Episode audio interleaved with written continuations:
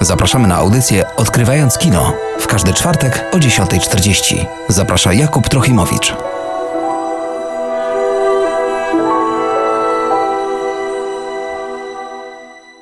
The name's Bond. James Bond. Przywitał się z Państwem Daniel Craig po raz ostatni w roli Jamesa Bonda, bo zgodnie z zapowiedzią z zeszłego tygodnia będę dzisiaj Państwu mówił o swoich odczuciach względem filmu Nie czas umierać, No Time to Die, najnowszej 25. osłony przygód agenta jej królewskiej mości, tym razem już po raz ostatni, tak jak wspomniałem, z Danielem Craigiem jako Jamesem Bondem. I zacznijmy od tego, że ustawiłbym ten film w połowie stawki, jeżeli patrzeć na Bondy Craigowskie. Mamy oczywiście na początku Casino Royale, Skyfall i potem jest właśnie No Time to Die, a dalej jest oczywiście Spectre i Quantum of Solace. Od razu powiem na początku, że mam z tym filmem wiele problemów. Jest sporo rzeczy, które mi się podobały, ale jest też wiele rzeczy, które całkowicie nie zagrały w filmie, który trwa ponad 2,5 godziny, czyli, czyli też trzeba wysiedzieć swoje w kinie. Ale to jest chyba w pewien sposób znamienne, że jest to dosyć długie pożegnanie Daniela Craiga y, z rolą Jamesa Bonda. Mam do tego filmu taki stosunek jak do chociażby ostatniego sezonu y, serialu Gra o Tron, czy do ostatniej części disneyowskich Gwiezdnych Wojen, czyli części Skywalker Odrodzenie, do tego dziewiątego epizodu.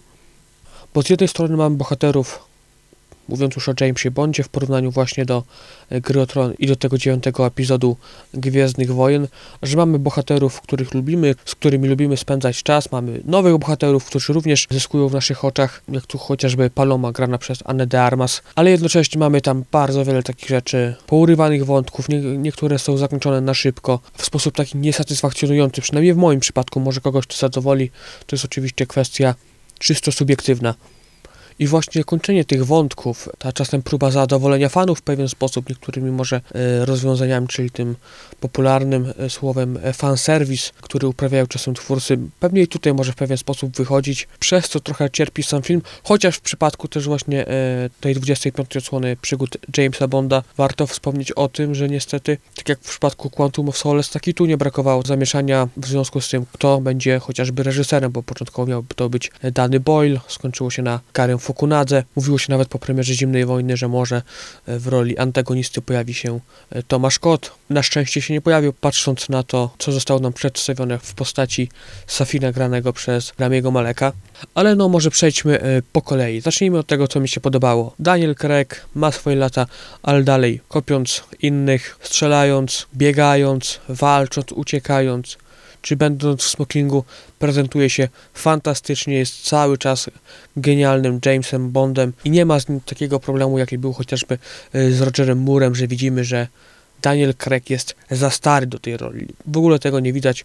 Nawet możemy zobaczyć jego muskulaturę w kilku scenach, więc pod tym względem prezentuje się fantastycznie. Widać oczywiście takie zmęczenie, ale to jest takie zmęczenie wygrane, że już jest trochę zmęczony tym życiem, tym wszystkim, całą tą swoją karierą agenta 007, że próbuje wieść ostatnie życie, że próbuje sobie jakoś to życie ułożyć. To nie wychodzi, no bo gdyby mu wyszło, to by nie było tego filmu. Bo właśnie poznajemy go tutaj jako e, agenta na emeryturze, który wraz z Madeline żyje w sposób dostatni, godny, taki idylliczny wręcz, że każdy pewnie z nas chciałby się znaleźć gdzieś w Grecji czy, czy we Włoszech i w ten sposób sobie żyć i funkcjonować na emeryturze, ale oczywiście agenci Spectre nie dają za wygraną i sprawiają, że James musi znowu wrócić do gry, tym razem jako już emerytowany komandor Bond, żeby po raz kolejny uratować świat. Po drodze dowiadujemy się, że już świat nie wygląda tak jak wcześniej, że coś się zmienia, takie naturalne stare zagrywki, gdy ktoś po latach musi wrócić do czegoś, żeby uporządkować pewne sprawy. Nie chcę nawet tutaj jakoś wchodzić głębiej w opowiadanie historii, bo jednak jest tutaj sporo zwrotów akcji, chociażby właśnie z Dr. Swan, czyli Madeline, e, wybranką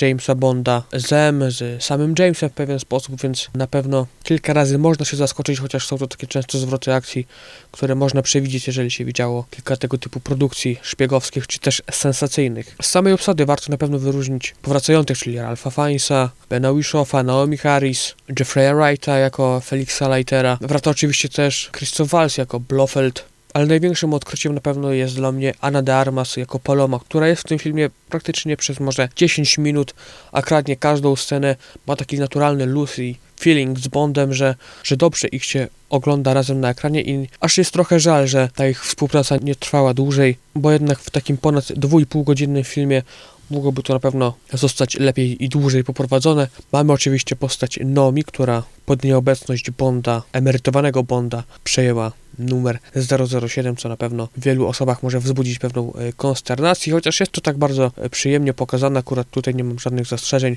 w końcu mówimy tylko o numerze, a nie o tym, kto jest e, Jamesem Bondem. I możemy też zobaczyć, że jednak ta młoda 007 musi się jeszcze sporo nauczyć, żeby dorównać temu staremu mistrzowi, od którego jednak co widzimy też w filmie, sporo się uczy. Mamy oczywiście wiele e, świetnych walk, wiele świetnie nakręconych scen.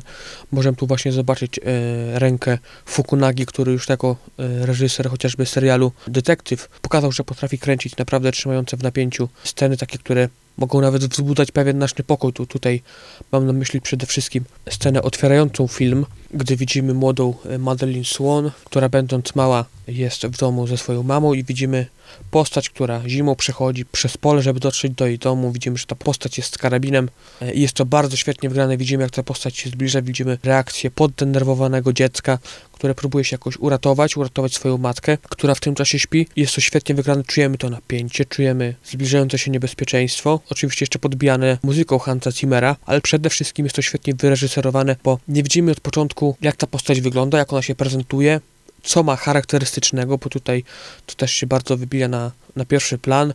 Ma taką charakterystyczną białą maskę, która ma bardzo duże znaczenie w pewien sposób dla fabuły, dla postaci Madeline Swan. Tutaj też nie chcę za wiele zdradzać, bo jednak ta maska w zasadzie ma e, duże znaczenie dla całej historii, dlatego kto się pod nią skrywa i dlaczego, więc to może nie będę tutaj Państwu dopowiadał, ale powiem tyle, że ta pierwsza scena, te pierwsze dosłownie może 3-4 minuty są naprawdę fantastyczne, ale niestety już sam film nie jest aż tak fantastyczny, bo jednak e, jest wiele nierównych właśnie scen. Oglądając ten film można pomyśleć, że mam tutaj wiele różnych y, konwencji, no bo właśnie mamy z jednej strony takie sceny rodem z thrillera, mamy sceny takie typowo bondowskie, oczywiście z takie pół żartem, y, pół serio, z, z jakimś uśmiechem, mamy świetne sceny akcji, ale przy tym wszystkim jakby nie czuć do końca tego bondowskiego ducha, że jednak mamy taki po prostu film sensacyjny, w którym chyba brakuje trochę takiej lekkości, tego glamuru, e, z którego znamy Jamesa Bonda, bo oczywiście są tutaj sceny bankietowe, ale jednak to wszystko jest bardziej takie, jest to bardziej poprzenikane takimi scenami,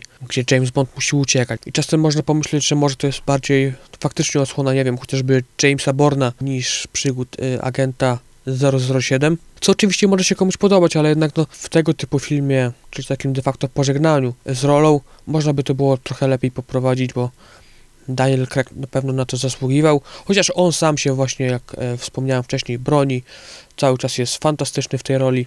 I jeszcze tak płynnie przychodząc, na pewno fantastyczny nie jest Rami Malek w roli postaci o jakże znamiennym imieniu Lucifer Safin. Karykatura, tak jak wspomniałem wcześniej, dobrze, że Tomasz Kot nie dostał tej roli, bo gdyby miał się pokazać na zachodzie z tego typu rolą, to przekreśliłby swoją karierę na starcie. To jest absolutna karykatura, pokazanie takiej postaci złego bohatera, który ucierpiał w dzieciństwie, musi się zemścić i musi pokazać, jaki to on nie jest wspaniały i nikt go nie rozumie. No absolutny dramat tak naprawdę, nie wiem, czy nawet nie jest gorszą postacią niż antagonista z Quantum of Solace, naprawdę, bo mamy niby dobrego aktora, ale jest to fatalna postać, która ma niby swoje motywacje, ale to są motywacje rodem z postaci z kreskówki dla dzieci, która po prostu jest zła, bo coś tam i musi to wszystkim pokazywać na każdym kroku, a przy tym skrywa taką maskę zimnego, wyrachowanego biznesmena, można powiedzieć nawet. Można powiedzieć, że na pewno e, Rami Malek nie usiadłby do stołu z Javierem Bardemem, czy z Matsem Mikkelsenem z Casino Royale, czy Skyfall.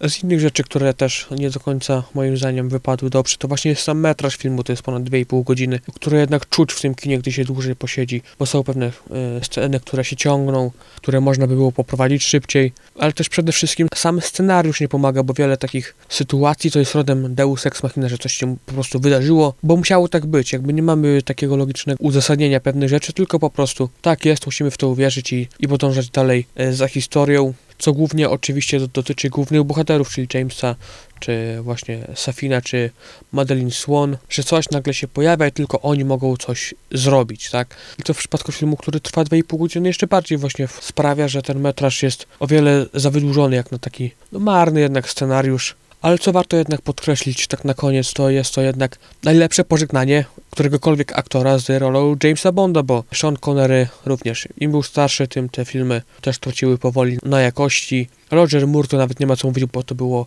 o kilka ról za dużo, nie o jedną, tylko naprawdę o kilka. Pierce Brosnan, no to również po pierwszych dwóch naprawdę y, udanych filmach, potem już też było coraz gorzej. A w przypadku y, Daniela Craiga było to jakby na zmianę. Tutaj też jednak, mimo mojego narzekania, to się dobrze w tym kinie bawiłem. Dobrze mi się patrzyło na tych bohaterów, jednak było to satysfakcjonujące mimo wszystko doświadczenie. Podejrzewam, że na pewno wiele osób może wziąć ze sobą chusteczki na seans, bo mogą się przydać jednak na sam koniec filmu, bo jednak jest to koniec, jakby nie patrzeć, 15-letniej y, epoki.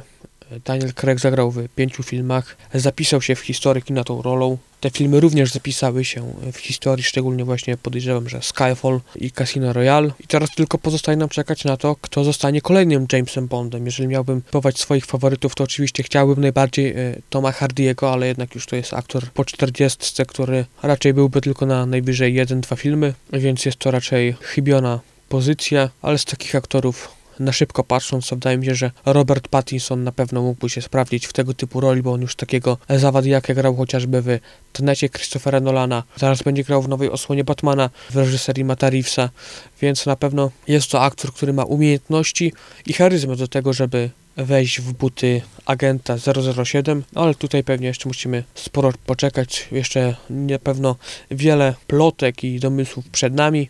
Ja się z Państwem będę żegnał i liczę, że Państwu również podobało się No Time to Die, bo jednak jest to zamknięcie pewnej epoki i dodatkowo jest to film, na który czekaliśmy aż półtora roku dłużej, bo z powodu pandemii ta premiera była cały czas przesuwana, ale wyszło, dobrze zarabia i to jest na pewno dobry prognostyk dla samego kina i dla samego Jamesa Bonda. Dziękuję Państwu bardzo dzisiaj za uwagę i do usłyszenia.